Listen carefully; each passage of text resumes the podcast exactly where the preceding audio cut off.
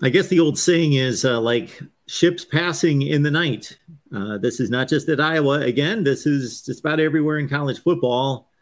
Comings and goings. And uh, we will discuss them here at uh, Hawkeyes Live, right here at the Voice of College Football. We appreciate everybody being here. You know the drill. We will discuss between Corey and I Iowa football, but you ultimately produce the show. So leave those comments and questions and um, consider contributing to the channel as well, right here at the Voice of College Football. The guy that makes it work each and every week for us on Tuesday is Corey Brada from the Hawkeye of the Storm. Get on over there to Hawk, the Hawkeye. The from Hawkeye. The, from the Mark, from the from Hawkeye the. of the Storm. it's been a long time since I've messed that up. Give me that much credit. I've got people mess it my, up every week. I've got people in my family that call it Hawkeye of the Storm, so it's fine. From the uh, Hawkeye of the Storm. I, uh, I used to mess it up every week and now it's been quite a long time since I've I, have screwed it up. But there we go. Just just never say voice of college football. It is the voice of college football. So yeah. yes, I think I pretty much do that. But I, I, by the way, uh, people need to get to your channel here because uh, bowl season is an exciting time. And I know as an Iowa fan, I just launched a, a another bowl mania group. So hopefully, Mark, I can. Well, I don't know. Are you willing to submit your picks on my uh, Bowl Mania group?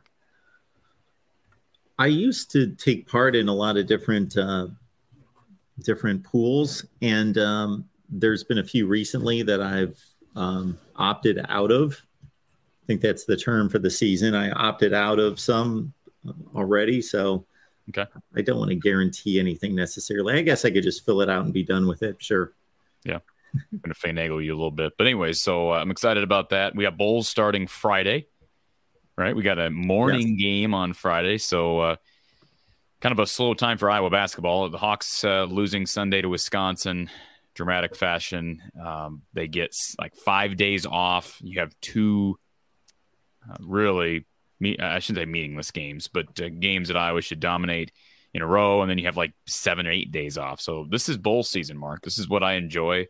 Basketball kind of takes a, a back seat, and uh, you get one more hurrah, one more uh, string of games, and we're back into the off season again. So, uh, as people know, lots of activity still in the transfer portal. It's going to be an active off season. The questions will start to come up in January about staff changes. I know some people still believe that there could be some staff changes. I'm not going to close the door on that notion because I think a lot depends on what happens this month in the portal. I really do believe that. Um, but uh, regardless, just a busy time. And uh, just want to say, first of all, I mentioned it on my channel earlier.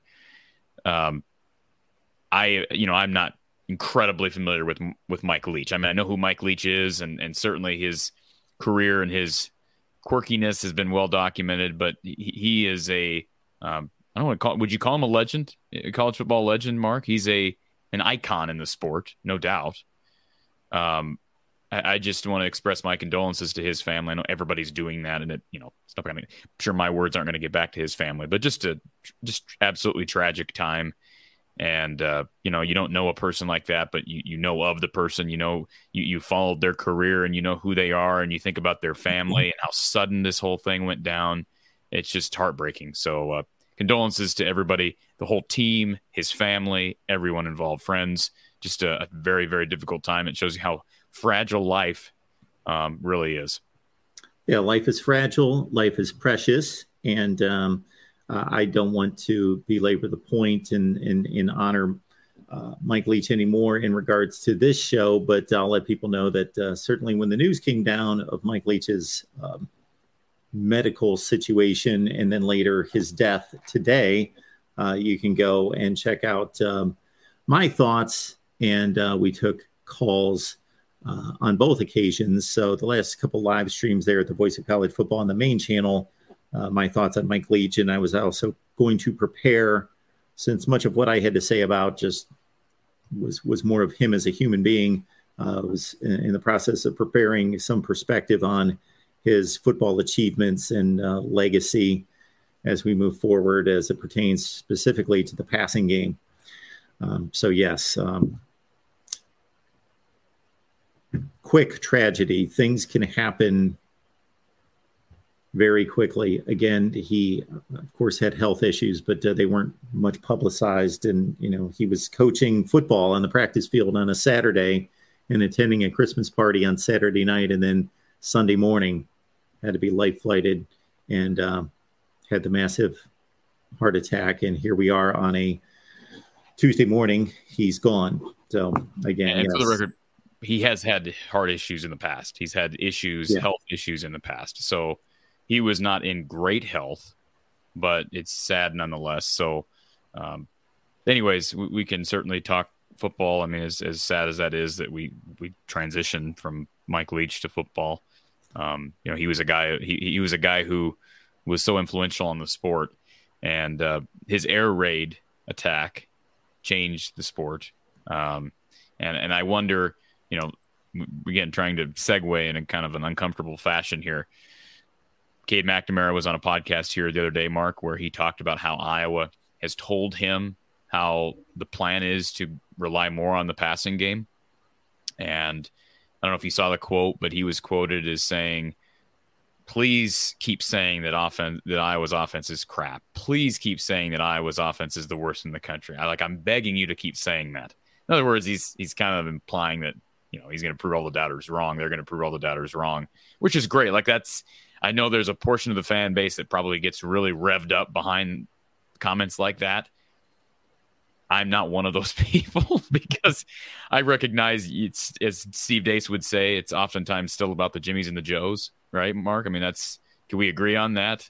And right now, they've lost some Jimmies and Joes, and besides Cade McNamara, haven't really gained anybody. They lose Keegan Johnson. He committed to Kansas State Sunday. Justin Jacobs, I know he's on defense, but was projected to be a starting linebacker. He moves on to Oregon. Those are two high major programs, Mark. Two teams that both, correct me if I'm wrong, both of those teams made their conference championship games um, this season, correct? Yes. So, you know, those are pretty. Anybody who wants to say, well, you know, Keegan Johnson wasn't that good or, you know, not a big loss. Well, the fact that Kansas State and Oregon are taking these guys proves that those are, are major losses. Yeah. So uh, Oregon like, did not make the conference championship game. I kind of lost track of where we were on this, but yeah, Keegan Johnson, Kansas State, yes. Uh, who made the Oregon, conference championship? Who made the Pac-12 uh, championship game? Utah, USC. Utah, okay, Utah. So, but my point is, uh, those are two excellent pro. I mean, those are arguably two top twenty, sure. top fifteen programs right now in, in in this era. I don't know where they're ranked, but um, Kansas State kind of certainly on the upswing and and they've got a, a, really solid future. I was informed by a couple of Kansas State fans yesterday and today, Mark, that uh, I know nothing about the Wildcats, which is very much true. I don't care to know anything about the Wildcats. What I can tell you is that Keegan Johnson is going to a conference that does rely more on the passing game, and he's got an opportunity to show off his skill set. Um, so I, I'm happy for Keegan, and we'll see if Arland Bruce. I know there were rumors about Arland Bruce to Kansas State. We'll see if he follows suit. So it'll be a, you know, I think probably a good change for for Keegan. Send those Kansas State fans to my channel. I know oh, you just sent them away, but oh yeah, I just told them. I just told them have a nice day. My one fair warning for Cade McNamara, and I have great respect for Cade McNamara. This really has nothing to do with him because he's going to show up and he's going to put in the work He's going to be a leader. He's going to make the right decisions on the field. He's going to be a capable quarterback and a top three to five quarterback in the Big Ten.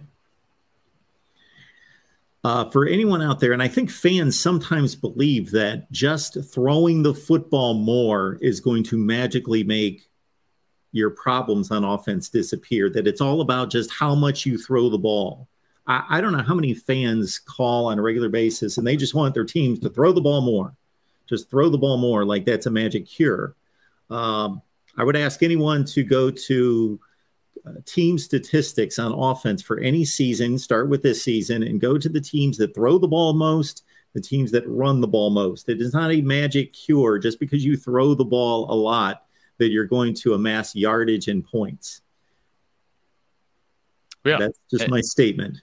And Mark, here's the deal. Um, as it relates to Iowa, the comment from Cade McNamara that I was planning on going more pass heavy. That's all fine, and you know might tickle the ears of Hawkeye fans out there that have wanted that for some time. But the reality is, my opinion, may mean nothing to people who are watching, but my opinion is that I do not trust Brian Ferentz to be the guy to lead those changes. So even if those changes are what Iowa needs, and I think there's reason to think that Iowa does need to, I'm not saying you go spread, but you know, figure out a way to obviously you got to make passing game's got to get better. Wide receiver involvement has to get better. We know all that.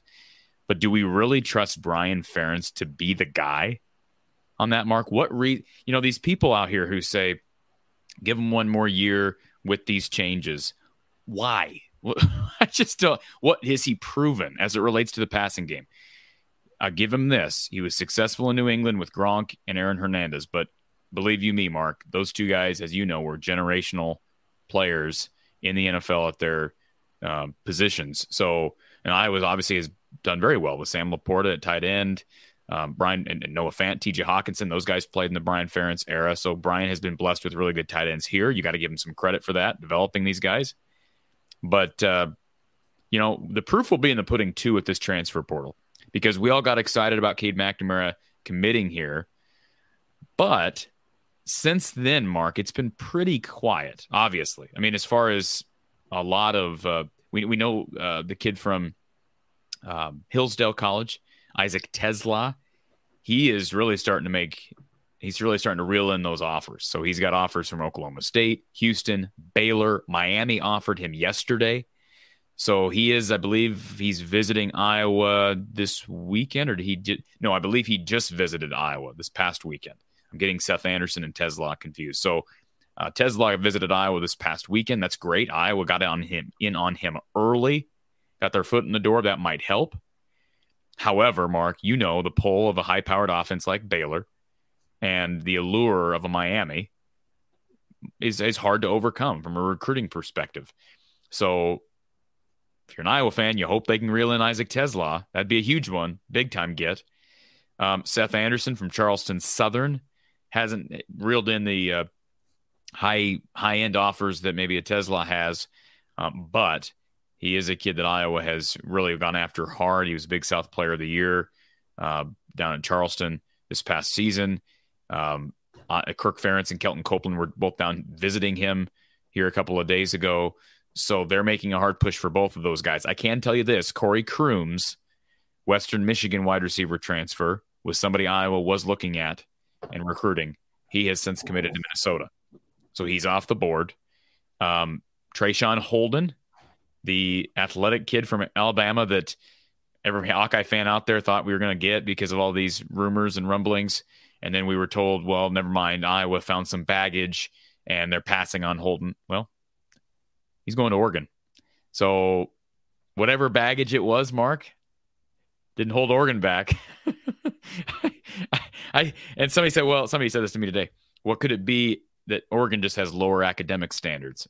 Yeah, to an extent, we I did, you know I was doing some research today. That might be true to an extent, but I don't think it's real significant. Um, if you look at how those two schools match up academically um, with the national rankings that are out there, they're pretty comparable.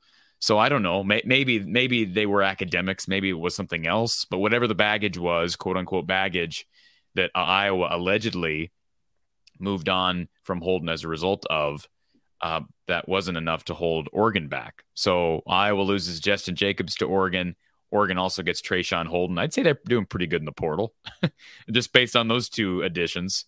Um, and I understand that there's Oregon, you know, the Oregon allure and Nike, and I'm sure they've got more um, NIL funding than Iowa does overall. I'm sure that's the case. But the bottom line is they lost Crooms. Holden didn't work out. Keegan Johnson's officially gone. They have not landed anybody. All right. At wide receiver, nobody. And it looks like Bruce is probably going to leave, although he has not committed anywhere yet. He's got time. But um, yeah, I mean Seth Anderson, Isaac TeSlaa are the two guys you're you're looking at. I did see the kid from North Carolina State enter today. Mark, maybe you know who I'm talking about. Devin Carter. Devin Carter, and he had yeah, quite. He's, I mean, he's, he's had, a tremendous player. So he's a guy that I said right away I would be, I'd be looking at him. I, I don't know if they can pull him away from NC State, but Mark, is that you're nodding your head? That's accurate. Nobody's going to pull him away from NC State if he's entering the transfer portal. He's in the portal. I don't know that anyone. Yeah, I saw him in the portal earlier today, and I've seen him play enough to know that he's a really good player. He's going yeah. to be playing in the NFL. Um, I would like somebody to run the numbers to say uh, to let us know how many of these players go back to their original schools. It has to be in the single digits in terms of percentage. Has to be. Yeah. It's not, it, very few go back to their original schools. So Although he's going see, somewhere. I did see Austin Reed opted back into Western Kentucky, and and he was a kid last year, Mark. And I don't know how many. You know, it was Austin Reed. Did he, Austin Reed go into the portal and then not get any attention from anyone in the Power Five? That could be but he was at the what Division two, Division three level last year, and I remember saying, eh, "You might want to look at this kid." And uh, he had quite the season for the Hilltoppers. So, um, anyways, you're, yeah. you're, doing a better job of keeping track of this transfer portal than I am. But this is my approach to the transfer portal. So, first of all, everyone, head on over to from the Hawkeye of the Storm. I got it right. From the Hawkeye of the Storm, head on over there because Corey is not just telling you and giving evaluations on Iowa's losses, but candidates that could be or should be headed to Iowa. What I've done, because there are just too many players to keep track of, is I'm just waiting for them to land. Once they land somewhere, I'm producing videos and letting people know okay, here's an addition to Florida State, Jaheim Bell, tight end from South Carolina, tremendous addition. There you go. This is who he is. And uh, I'm just waiting for these players to land. I'm not chasing them around all over the place through the transfer portal but you're doing a great job of that. Most of my champ people who want to follow the transfer portal stuff, and if you care about, you know, me relaying this information on, follow me on Twitter at from the Hawkeye because I'm not actively posting video content on on target potential targets. Mark, there's just been too much going on. I mean, you post a video or two every day based on just what happens with Iowa in the transfer portal. You know, I mean, these last two days you've had Justin Jacobs committing, Keegan Johnson committing. Today we got news that Iowa safety Dallas Craddieth would be entering the portal. Um, kid that I really admire has stuck around here for five years. Mark, he was a four-star kid out of high school, had offers from Wisconsin to Michigan State to uh, Mizzou. I mean, all over the place. And he opted Ole Miss. He opted to stay here, get his degree, and is now looking for a, a home for one year. Really respect a kid like Dallas Craddieth. So, yeah, there's just been news consistently. And the other kid that uh, I was going to mention is uh, Aaron Anderson. You know who Aaron Anderson is right? Number four wide receiver in the 22 class, according to On Three. He is now in the portal. Um, so, you know, he's an Alabama kid. I mean, you probably should look at every Alabama receiver that enters. I mean, I think that's probably fair, Mark, right? I don't know if you're going to be able to pull these guys in, but look at them. I, I mean, if we're putting all our chips on Anderson and, and TeSlaa, even if, like, first of all, I'm bought into TeSlaa. Like, do I have tons of confidence that Iowa knows how to evaluate receivers? No, not tons of confidence. Although I give Kelton Copeland credit for identifying Keegan Johnson, Bruce. Those guys were four stars. So I don't know if it takes a rocket scientist to do that. But he also identified Charlie Jones from Buffalo. They obviously don't know how to utilize some of these guys, but they know how to identify talent. But when you see Miami offering, when you see, uh, you know, Josh, first of all, Josh Gattis is the OC of Miami. He's a wide receivers coach. That obviously is an, a flying endorsement for Isaac TeSlaa. And then got teams like my uh, Baylor, Oklahoma State that have high powered offenses. My point being, I'm bought into Isaac TeSlaa. I put huge numbers up at Division two level. Seth Anderson, maybe a little bit of a, a roll of the dice, but was very successful. His father was an NFL, I believe his father was an NFL receiver. Um, so, but I mean, again, you, you're you're still putting your chips on a Division two guy and an FCS guy to replace two four previous previously four star recruits in Keegan Johnson and Arland Bruce. And then if you don't get what happens if you don't get TeSlaa? Say TeSlaa commits to Gattis at Miami and Seth Anderson finds a new home. I, I, don't know who they're on. I don't know who they're in on. If you lost Crooms, you're not on Holden anymore. You lost those two guys. Another guy that I was told that Iowa had had on their big board was Theo Wease from uh, Oklahoma. He committed to Mizzou the other day. Yep. Um, so I, don't know. I'm sure they're I'm sure they're looking at other guys, but my point is, you, don't have guys left, Mark. they don't have scholarship players. I mean, they're obviously going to have. They're going to get people. I'm not doubting that they will get people, but there's a pecking order here, and I have to think that if they struggle to get players in the portal, specifically on offense, that will be reason, even if it's not currently in in the works or part of the plan, that will give it, Kirk Ferentz at least reason to maybe think harder about we have to make a change as it relates to coaching staff changes because that's that don't tell don't you're not going to convince me mark that the coaching staff and Brian Ferentz could be contributing to guys leaving at that at the wide receiver position and so far um, Iowa's inability to get guys to transfer in at that position. The evaluation process and the acquisition of talent through the transfer portal. I'm not saying that it's easy, but I got to think that the checklist for the evaluation is is fairly easy. So if you've got a guy like, let's say, wide receiver Dominic Lovett from Missouri, he was the third leading receiver in the SEC. Yeah, check. You, you yes. don't need to know anything else. Yep. Third leading receiver in the SEC. Why don't you go after him? Okay.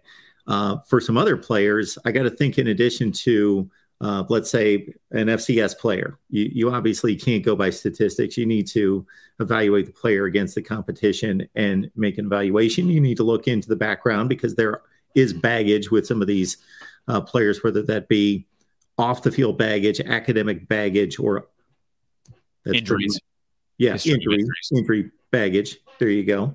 Um, I would also think that uh, these coaches would talk to each other. You know, they're in competition oh, yeah. to a certain extent, but across conferences and across the country where there's little connection, that you would rely on certain people that you trust in their evaluation of players within that conference.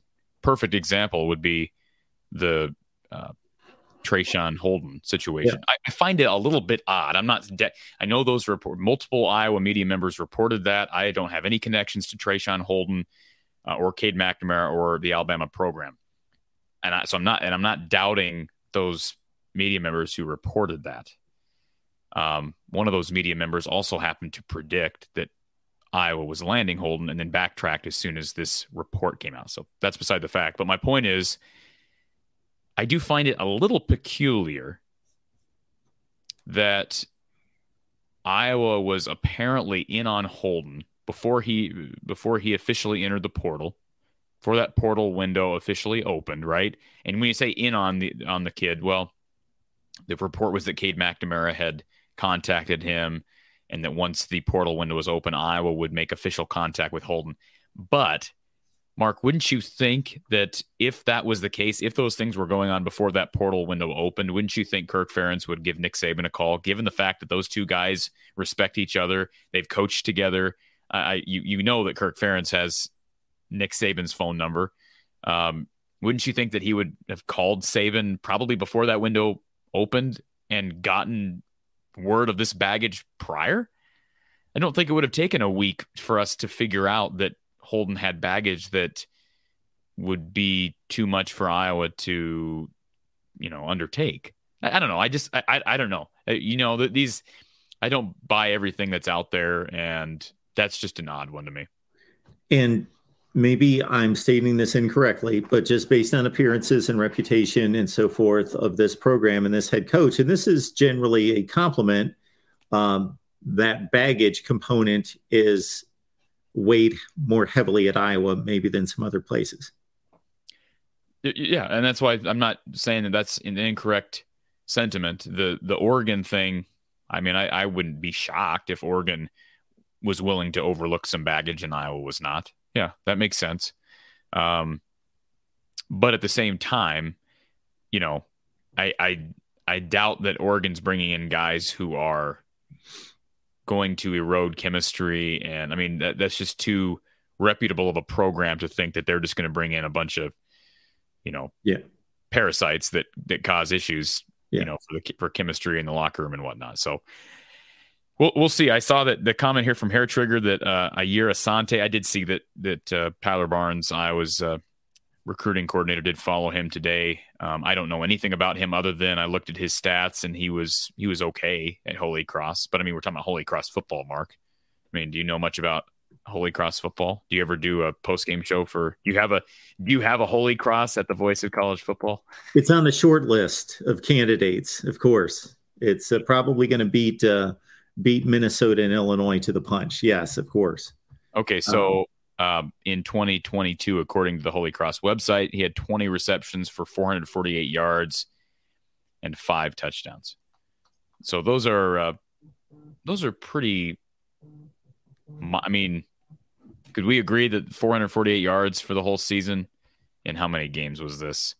Um, this was 12 games, 448 yards in 12 games. I mean, without looking at tape of this guy, it's okay. but does that scream power five star? I mean, is that is that what that screams, Mark? Maybe he's playing with the Iowa offense of the FCS, and he's the next Charlie Jones. Hey, there you go. He's yeah, we don't know, but by the statistics, no, it's not like he's a hundred catch guy at that level. And wow, we got to check this guy out. The statistics are underwhelming. Yeah. So, but anyways, um, we're, we're gonna get good news. The Eric All question, I keep having people ask me, well, why isn't Eric All committed? Well, Eric All is probably being pursued by teams not named Iowa. like, absolutely. I understand. My guess is that he will still commit. That's my guess. I think the Cade the Iowa's Iowa's got two huge things going for them right now in the Eric All sweepstakes. One is Cade McNamara. Very simple, right? His relationship with Cade McNamara is is tremendous. Actually, I'd say three things are going for them: the Cade McNamara connection. Two, they got him on campus, got him to the Iowa Iowa State basketball game. That's huge. Uh, and then the third thing would be Iowa's history. Won that game, Mark. Third okay. thing would be Iowa's history in producing tight ends. Yes. And, and, sending tight ends to the NFL. I don't think Eric All necessarily needs them. I mean, he was already a, a, pro prospect, but those three things are going for Iowa. So I would not be surprised with Sam LaPorta leaving if they get Eric All. That'd be probably my prediction at this point. But my point is there are other likely other schools courting Eric All, who's one of the top tight ends in the portal right now. I know where he ranks. Uh, in fact, let's be a good question, Mark. Where do you think Eric All ranks right now in the 247 Sports transfer portal tight end rankings. Right in the now. tight end rankings, yes. I can't imagine that there's a tight end ranked ahead of him. Are we talking about uh, if Jaheim Bell of uh, South Carolina is listed as a tight end, which he may or may not be? Um, I can't think of anybody that's better than he is. But Jaheim Bell committed to Florida State, correct? Yes. Okay, so, so you're right. Yeah. J- Jaheim Bell is ahead of Eric All. That's the only guy, according to 247 Sports. All is the I'm right there with 247. See, yeah. they they um, they've been watching me. Um, kid Rivaldo Fairweather, who's number three from Florida International. So uh, one one thing I'll say about um, a similar situation last year between quarterback and playmaker that that were on the same team and then moving on was that Caleb Williams left for USC, and it was assumed that Mario Williams, one of the best wide receivers in the country from Oklahoma would would they were just a tandem because Mario Williams, the wide receiver, entered the portal at the same time as Caleb Williams, and he didn't make that commitment for a month. It was a long time before, and then he finally went to USC. So yes, Eric All, if he's a smart individual, which we can assume that he is, is going to weigh his options and talk with other coaches and maybe make other visits. But uh, I got to think that I was in a great position there. Yeah, I agree. And Ernest Hausmann was another guy that was so was it was uh, all McNamara and uh, Hausmann that were at that Iowa State game. So they're in on Ernest Hausmann, I'm sure, partially because of the Justin Jacobs departure. They knew that was coming. So uh, I don't know where Hausmann. I haven't been following. I think I follow Hausmann on Twitter, but I don't know where he's at right now with with offers. But again, I mean, these guys are getting. Hausmann is a terrific young prospect. From everything I've heard from Nebraska, I mean, he's a bright spot on a kind of a poor defense. He's a young guy. I mean, he's got several years. He's got, I think, four years. Does he have four years? I played more than four games, so he's got three years technically, four to play three. So, uh, but obviously the need is on is on offense. That that goes without saying. I'm not breaking any news with that. The, the need is on offense. The need is specifically with with wide receivers. And if Cade McNamara comes into this next year, and I, I, again they'll get somebody, but if he goes into this next year with his top targets being Diante Vines, uh, Nico Ragaini, if he comes back, and Brody Brecht, I, I'm not going to be very confident in you know Iowa making a big jump, even though I do believe a quarterback can help Iowa to make a significant jump. not as high as it could make with a change in play caller and, and OC. But I do believe it, it would cause Iowa to, to take a jump. If you don't have a guy like TeSlaa, or you don't have somebody from the portal that, that gives you immediate playmaking ability, I, I don't have a whole lot of confidence in changes being drastic. I also don't know if Iowa going after any linemen specifically. Um, I know of at least one lineman that was planning on entering the portal, and I've been told was convinced to stay by George Barnett. Um, so that's, I guess, good on George Barnett for helping that to occur. I know of another, I won't say who, but I know of another offensive player who had been planning on entering the portal, and I've been since been told that his mom told him, "Uh, uh-uh, uh, you are not going anywhere." so, uh, you know, I guess that's good on mom for for helping Iowa to recruit. Um, so you know those are those are positive. There's some positive things that have gone on behind the scenes. I don't know if anybody else is going into the portal here soon. Um, but you know it's always possible, and, and the portal window's open for quite a while longer. So we're only a week. You realize it's only been open a week. This transfer portal stuff's been going on for eight days now. So uh, there's a there's still more coming, and hopefully positive news and I believe it's a seven week. I'm sorry, I believe it's a five week process for 35 days. I believe that's the time frame. Uh, everyone, we love football. You love Iowa football. We also love our country and know that uh, we've had tough economic times and difficulties here in the last few years. So you can both help yourself and others by partnering with uh, our partner, Gene Arthur Associates right here at the Voice of College Football. Go to www.jaainsurance.com. Get your instant quote on home, auto, motorcycle, boat, RV, and so many insurance types. We could list them forever health, dental, and crime, cyber, bonds, all sorts of things are covered. We have dropped the uh, link in the chat several times. Go there for your instant quote. Why not save on insurance and also help those um, families that um, are supported by Gene Arthur Associates. So please give them a look. Um, Corey, I will say this because my mind's going in about 18 directions of no particular like long conversations, but just a few notes here. One would be that uh, just to finish my my point on throwing the ball versus running the ball, and people, fans in particular, being pass happy, thinking that that's a cure for offensive woes. Ohio State and Tennessee are the two highest scoring offenses in college football. Guess how much out of 131 teams they throw the ball on average per game? Like percentage of plays or number of attempted throws per game? Where they rank out of 131 teams. The, the best offenses, I think, are typically 60 40 run. So I would guess that they're in the vicinity of 30 throws a game?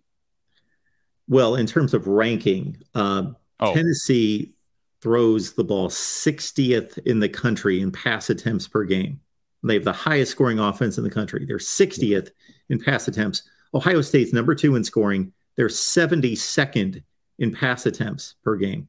Yeah. People have to realize that, yeah, you're exactly right. People have to realize when you're talking about uh, passing the ball more, um, when you get ahead, the best offenses get ahead and then run the ball. So yeah. that that's an aspect of it. And the best offenses, regardless if you're a, a spread or if you're spread or not, the best offense is like Ohio State run establish the run, just like Iowa. They're effective. Well, just like Iowa wants to be effective on play action. Um, and, but see, the the point is, Mark, Iowa doesn't have has not had the bodies, the personnel collectively, whether it be up front, at wide receiver, at quarterback, to be able to take advantage of play action. Okay. So even when the run game has been okay, first of all, they don't they don't know how to take advantage of waste downs. I don't know that Brian Ferentz knows what a waste down is. I looked at a stat earlier that said that Iowa had, I think, like 20 some waste downs this year, which is such a small number when you think about it. It's such a they didn't take they didn't try to take a shot on one true waste down mark. They ran the ball every single time. When I say a waste down, for people who don't know what a waste down is, we're talking about second and one, second and two. That's typically what you classify as a waste down because you should be able to get a waste down because you should be able to get one or two yards on third down if you take a shot on second. Uh, or if you're going, if you know you're going for it on fourth down, third and one's a waste down. And if you go back and look at every true waste down, you could argue Iowa did not take a shot, not to try to take advantage of a single waste down all year. That that is not a, that that's got nothing to do with personnel. I don't believe that has anything to do with personnel. That's just a lack of Eh, eh, that's a lack of aptitude eh, as it relates to play calling. And you know, that's the problem with with saying, well, we're going to go more pass heavy. Okay. You still have to have a guy who understands what calls to make at the right time, when to attack, when not to attack. To your point, Mark, you, you can't just say, well, we're going to, Iowa does not have the personnel to go, well, fittingly, they, they don't have the personnel to go Mike Leach. So that's not going to happen. And until you have a guy who's understands a passing offense, I, I just don't have a lot of confidence in things changing that drastically. And I know from hearing some people's response to waste downs that they look at it as though, okay, well, on second and one, we ran the ball and got three yards and got a first down. So what's wrong with that? That's successful. We just got a first down. I get your point. You kept the ball, but you now have a first down at your own 28 yard line. Okay, fine.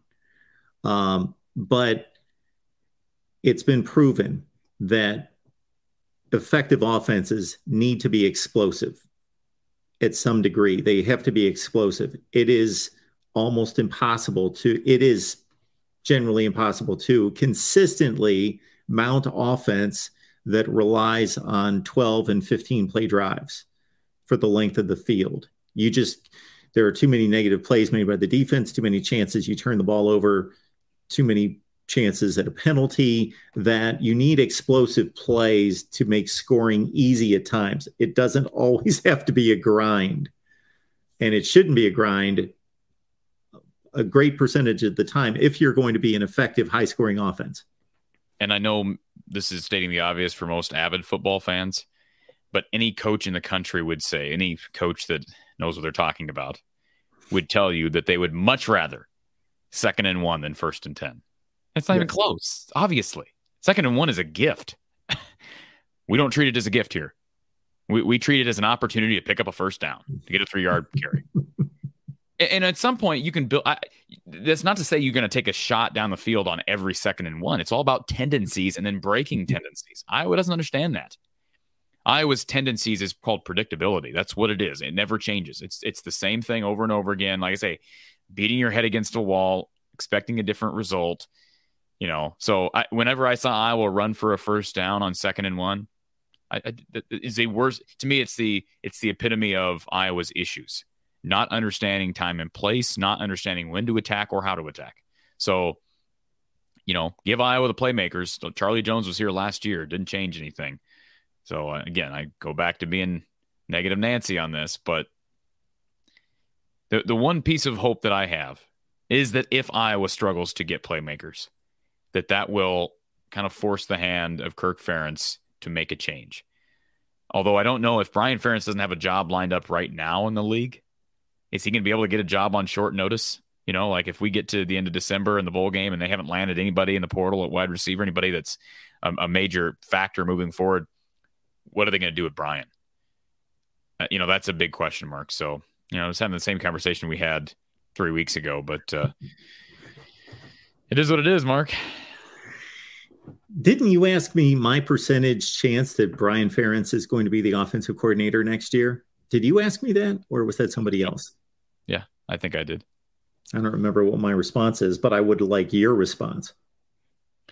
At this point, yeah, fans are going to like this. This, if, if you had asked me during the season, a totally different response. But at this point, December thirteenth, based on what I've been told and what I know and what you see going on, I would say there's about a 75% chance he's back next year as the OC. And I hate to say that, wow. but that's based on what I see. Now, again, if Iowa fails to recruit receivers and get guys on here, if, if they just keep swinging and missing, then that percentage chance goes down.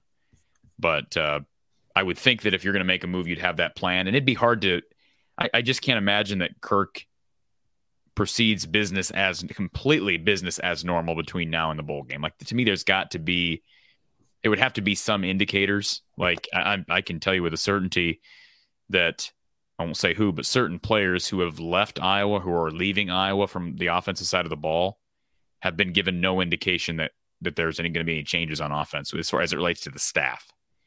So take that for what you will. That that that is that is an indication to me that, that that's part of the reason why I would give the 75% because you'd think if you value these guys who are leaving and if I was smart, you're valuing the guys who are leaving. In fact, I know that they've been re recruiting these guys, trying to re recruit these guys. You would make known to them, hey, hey, hey, hey, hey, if part of the problem is the, the play caller or, you know, the scheme or whatever, we're, we're going to bring in a guy who's going to change that. But that's that my to my knowledge that has not been stated to these guys who have left. Which leads me to wonder why Cade McNamara made what on the surface seems to be such a quick decision. Okay, money. money. All right. That's what it is. I mean, we, he can say all he wants about how you know this offense is going to be great. What what other reason would he? It's been it's been widely publicized. Iowa's Iowa has not ran away from this fact because they've used this as an initiative to get more people signed up to donate towards the collective. So they want more people donating to be able to get more players. So it's it's basically been stated, hey, NIL was a big factor with Cade McNamara. Now, there are other reasons why a quarterback would want to play here, contrary to what a lot of fans would say. One being the defense is championship level. All right. The special teams unit has been championship caliber for quite some time. So if you can build an offense around Cade McNamara, you got a chance to be a Big Ten championship level team. But again, there are also reasons to explore other opportunities. And you're right, he committed to Iowa quickly. And I, you know, maybe when he wanted to compete against Michigan or have a chance to compete against Michigan in a Big Ten title game in a year or two. That's possible as well. But I can't imagine picking a school based on that. They so, better hurry up for next season because 2024 is bringing a whole lot of changes to this conference. You're right. Yeah, you're right. So we basically we're probably looking at a one year outlook here. But uh, no, it sounds like NIL was a big factor with Cade. So I don't know how much you're able, how much money is able Iowa able to throw towards some of these receivers out there you know, I'm guessing not as much as a Miami. For anyone out there that's taking shots at the Big Ten, and I hear about it every day, yes, the the conference was not at its best this past year, but believe me, Wisconsin will be back. They will be better. Nebraska will be better. USC and UCLA are coming. This is a stacked conference here's a few things that, uh, and I know people dismiss the bowl games; they don't care about the bowl games, and and you know better than I do what the temperature in the room is concerning this bowl game. But I do have a couple points to make about this, and we will discuss. Of course, we've got two more shows before uh, we get to the Kentucky bowl game. Again, I didn't have proper enough time to communicate this last week. How ridiculous I believe it is that these two teams are playing for a second consecutive season nobody can explain to me except for these bowl games obviously act autonomously so they can select whomever they want within the guidelines of the the tier system. But there should be some oversight to say this hurts college football in so many ways. Fans don't want to see the same team. You know this is an opportunity for conferences to play and teams to play that never play and to line up the same two uniforms back to back seasons, especially when I understand Kentucky is playing one of their most important, you know, from a brand standpoint, basketball games at the same time. They're playing Louisville in basketball at the same time as this game is being played. It's just dumb. Just like you talked about the Nebraska game for Iowa being played at the same time as an Iowa basketball game. Just but that was, you know, that was Clemson on a neutral court, a little bit different. You're right. Mm-hmm. Kentucky Louisville is a totally yeah, it's like a CBS game. But Louisville is absolute garbage. But you're I right, know they're garbage, but this is on a yearly basis uh, one of Kentucky's biggest games. I also wanted to get to. I want to make make note of this. I'm going to release a video. I believe I'm going to release a video that's going to basically stack up my preseason predictions against what actually happened. I will state that uh, I had Iowa at eight and four and five and four in the Big Ten. So, so pretty close pretty close. well, they ended up seven and five, Mark. Oh, that's right. I keep forgetting they lost that Nebraska game. yeah, I, I, was, I was yes. I was right on the conference record. That's what I was going to brag about. The conference record. Shoot, they screwed me on the uh, the final game. My next question about the bowl game That's so strange that that didn't even connect when I was going through the numbers. That oh yeah, I missed it because they lost to Nebraska. Um, who's starting at quarterback in this bowl game? for, for Iowa. Either Labas or Carson May. Wow, that's going to be fascinating. Petras had surgery. Yeah, on the shoulder. Yeah. So. Uh, okay. And I'll just say this too. I, I, did find it interesting. I was a part of that Zoom conference with Kirk here a couple weeks ago and lead up to the bowl game. Yep. And he was asked about Spencer Spencer Petras and his health. And and I think Spencer's probably moving on. But here's what gave me reason for pause. Kirk made a point of saying how Spencer would have been preparing for the NFL draft this spring.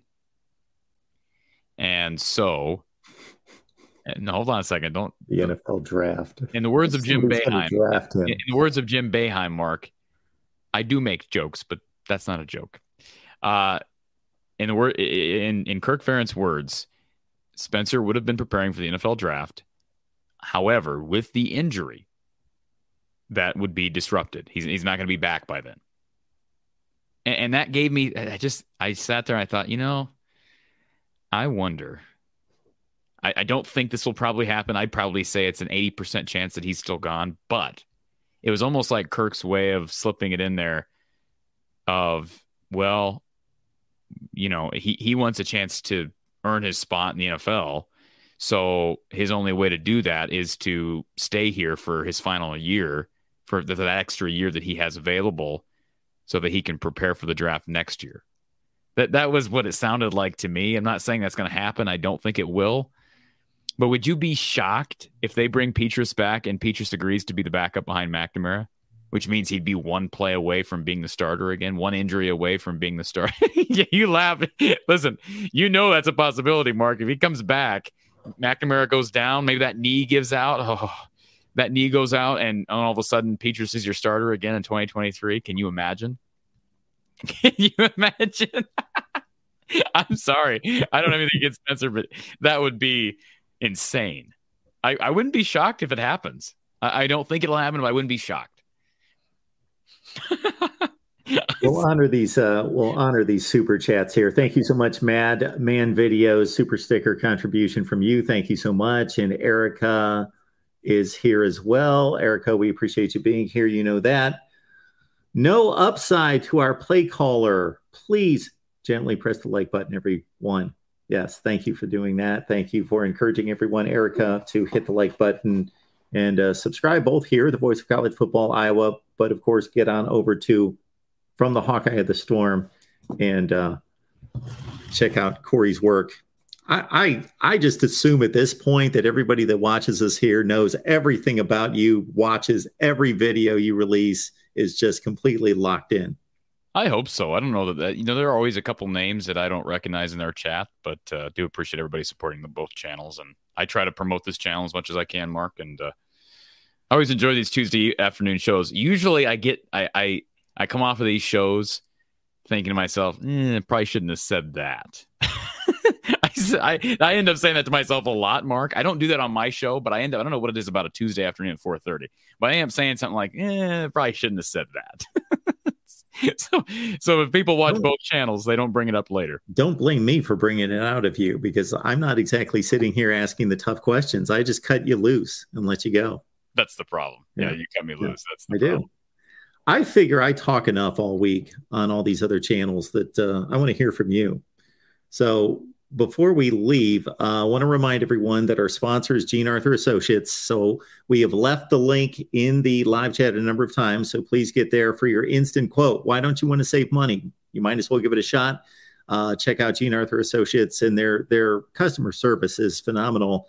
And again, they can save you money on any type of insurance um, needs that you have. So again, the link is in the live chat. Also, I wanted to, I don't know how much time you have. It's 631 Eastern, but uh, just wanted to make note that uh, this is high praise here, and it's well earned that Jack Campbell was named uh, consensus All American, uh, just Iowa's 29th all time. And when I say just, I don't know where that ranks, but it's obviously a high honor when only 29 players in the history of the program have received a consensus All America status, 115 tackles.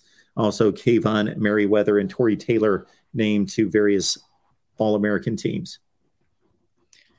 Both those guys, I'm happy for Kaevon. He got kind of snubbed on some some Big Ten awards, and obviously Jack Campbell is deserving. Kaevon Merriweather's paid his dues. I mentioned you pre pre show here.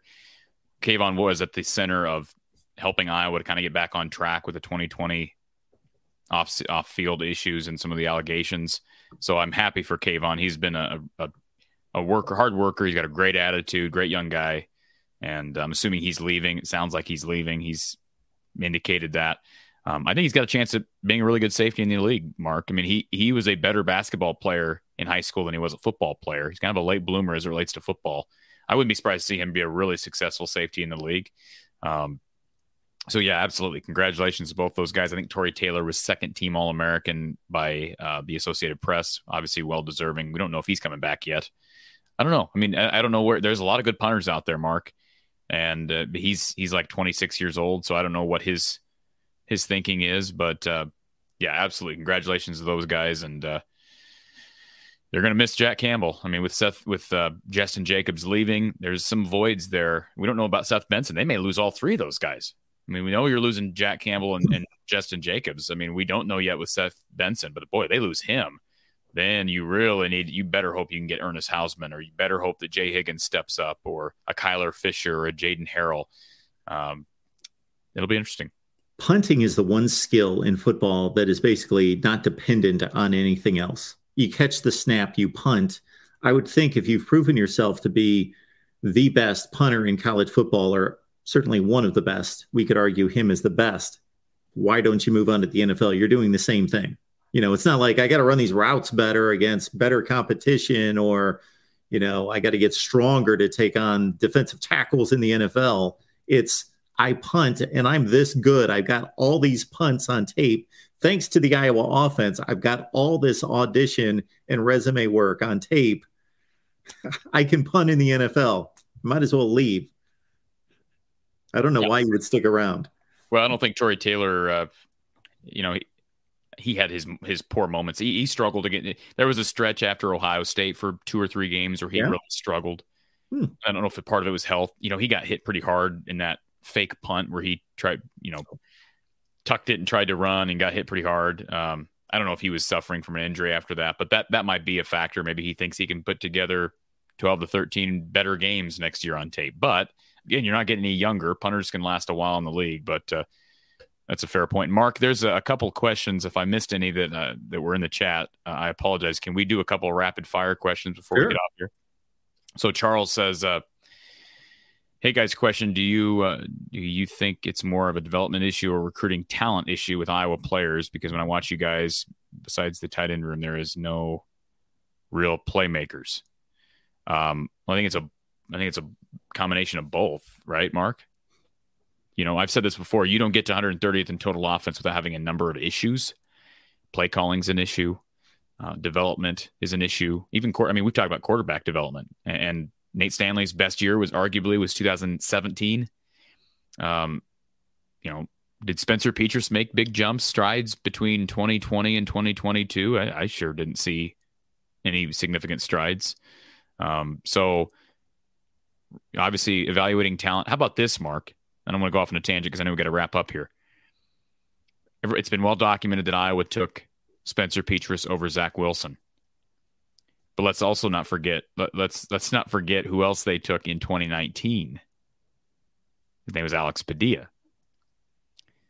Who was another quarterback in that class that happened to hail from the state of Iowa that Iowa missed on? And I can tell you with a certainty had they recruited him harder, probably would have had a chance to get him. His name was Max Duggan. They took Alex Padilla over Max Duggan. So, you know, evaluating, recruiting, that's all a factor. And I don't know who who do you blame there, Mark? But from what I know, had Iowa made a harder push at Max Duggan, there was probably a well, there was certainly a better chance they would have gotten him. I don't think they really they did not really pursue him hard. And so, you know, it is what it is. That, that's my point. So recruiting is an issue, has been an issue at quarterback. Uh, I think you could say the same thing at wide receiver. They they have been struggling they have been on the struggle bus for quite some time recruiting receivers. Um, I think rec- their recruitment of what, running backs has been pretty good. You know, minus the Kendrick Raphael decommitment they got during the season. Caleb Johnson's a you know he's got a chance to be a really good football player. He's already a really good football player. So, uh, you know, would you answer that question differently, Mark?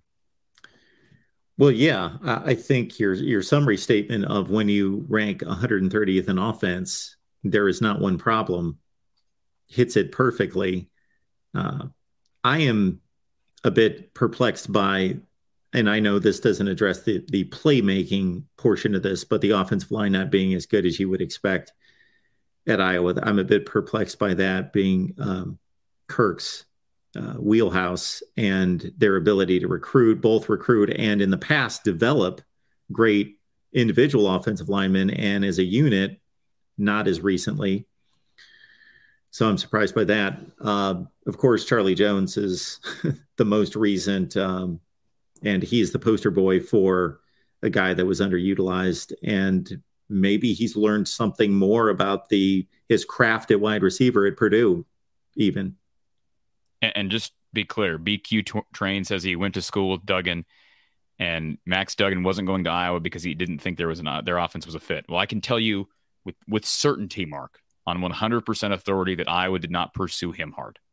So it wasn't just a matter that Duggan went somewhere else. It was also a matter of I think Duggan had reason to believe that Iowa wasn't really fully invested in in getting him to come to Iowa. So I'm just adding that in there. Um, this next question um, from Devin Will McNamara have two or three years left? He's got two left, Mark. I believe he could pursue a medical hardship waiver, which would give him three. Now, if you're doing the math there, that'd be seven years in college. So I doubt he's going to do that. My guess is that he's going to play one or two years here. If he has a great year next year, maybe he takes his shot at the league. I don't know that Cade McNamara is an NFL quarterback. Maybe he ends up being a backup in the league if he has a really exceptional year at Iowa. Guys have done that here. You know, Stanzi was for a while you know, finding a way to, to hang in the league. Beathard has hung in the league. So I doubt he's going to be here for three more years. Um, Ari Gold, this I'll let you answer this question, Mark. How does a coach manage team chemistry when every team, or excuse me, every year the team could be drastically changed? Well, there's a difference in asking that question today than there was, let's say, three years ago, because we're coming into an era of college football in which that seems to be a huge disadvantage, and it is in trying to just piece together guys that have only been in the locker room for a few weeks into a cohesive unit and a you know from both from both the chemistry on the field that needs to develop to the chemistry of you know liking each other having each other's backs all those things that that form a team but everybody's being challenged by that. So you're not necessarily at a disadvantage today that you would have been at a few years ago because everyone's facing the same challenges to varying degrees, yes, but Iowa's losses right now seem to be fairly standard. Although, as I pointed out last week, I thought that they were slightly on the the the severe side of the concern meter because of the quality of players that were leaving. And, just think about it, Mark. We're a little over a week into the transfer portal, and two of Iowa's entries have already found homes at Kansas State, who was in the Big 12 championship game, and I think unquestionably a top 15 Oregon program. So, like, compare that to last year. Iowa obviously had less attrition last year via the portal, and their two best portal exits, if you will, were Tracy and Charlie Jones, who both went to Purdue. So, Purdue, Purdue versus Kansas State, Oregon and we're only a, a little over a week in. Deuce Hogan went to Kentucky, but he's a walk on. So, yeah, I mean that's that's I think that's a fair point. I agree with you on that. They've lost two really good players. I, I don't care what anybody says about Keagan Johnson. They've lost two really good players. Mark, would Klieman uh, have offered Keagan Johnson if he didn't believe in Keagan Johnson? I I, I, I would think not, right? Absolutely. Yeah, Chris oh. Klieman knows what he's doing. yeah, as does uh, what's his face, uh, their OC uh, Klein. So yeah. they know what they're doing. Um, and then final, finally, two questions here. Tony says, "What will the channel's schedule look like for pre-bowl stuff, or is that all still in the works? Still in the works on my end, Mark. I'm sure we're gonna have we're gonna have a you got a Kentucky guy. I'm guessing we're gonna have on the week of the game. Yes, sir. And then I'll I can tell you this, Tony. We'll have Coach Patterson on um, my channel from the Hawkeye of the Storm for a uh, for a preview of that bowl game, and we'll preview it here on this channel. And then Casey is Hawkeye Hangout tomorrow. I don't have any plans for Hawkeye Hangout tomorrow. Mark, I had the Wednesday evening call-in show throughout the season, and now that we're into December, that's going to kind of be as an as needed to to be announced basis because it's a that's a, tough. You know, I mean, you're doing call-in shows all the time, Mark, but um, that's hard to be. That's hard to do it every single Wednesday at 9 p.m. I can tell you Wednesdays are long days for me. So we'll, we'll keep doing those Hawkeye Hangout shows, Casey, but uh, just stay tuned. And if you're following me on Twitter, that's where I make a lot of my announcements. But join the bowl if you're interested in doing Bowl Mania and you want to compete against uh, myself. And last year, Don Patterson filled out a, a, Bowl Mania selection sheet. So if you're interested in doing that, uh, go on my channel. I posted the link on my channel, uh, also on my Twitter. So definitely be a part of that if you can. All right, folks, uh, make it on back next uh, Tuesday at 4:30 Central. Bring a friend or two with you. How about that? That would help us a great deal. So we deliver the content, and uh, you bring a friend or two into the chat next Tuesday at 4:30 Central, and we will see you all then. If you want to follow some Nebraska football as well, we're on in about 20, 25 minutes on the Nebraska channel with Huskers live as well. See you next week.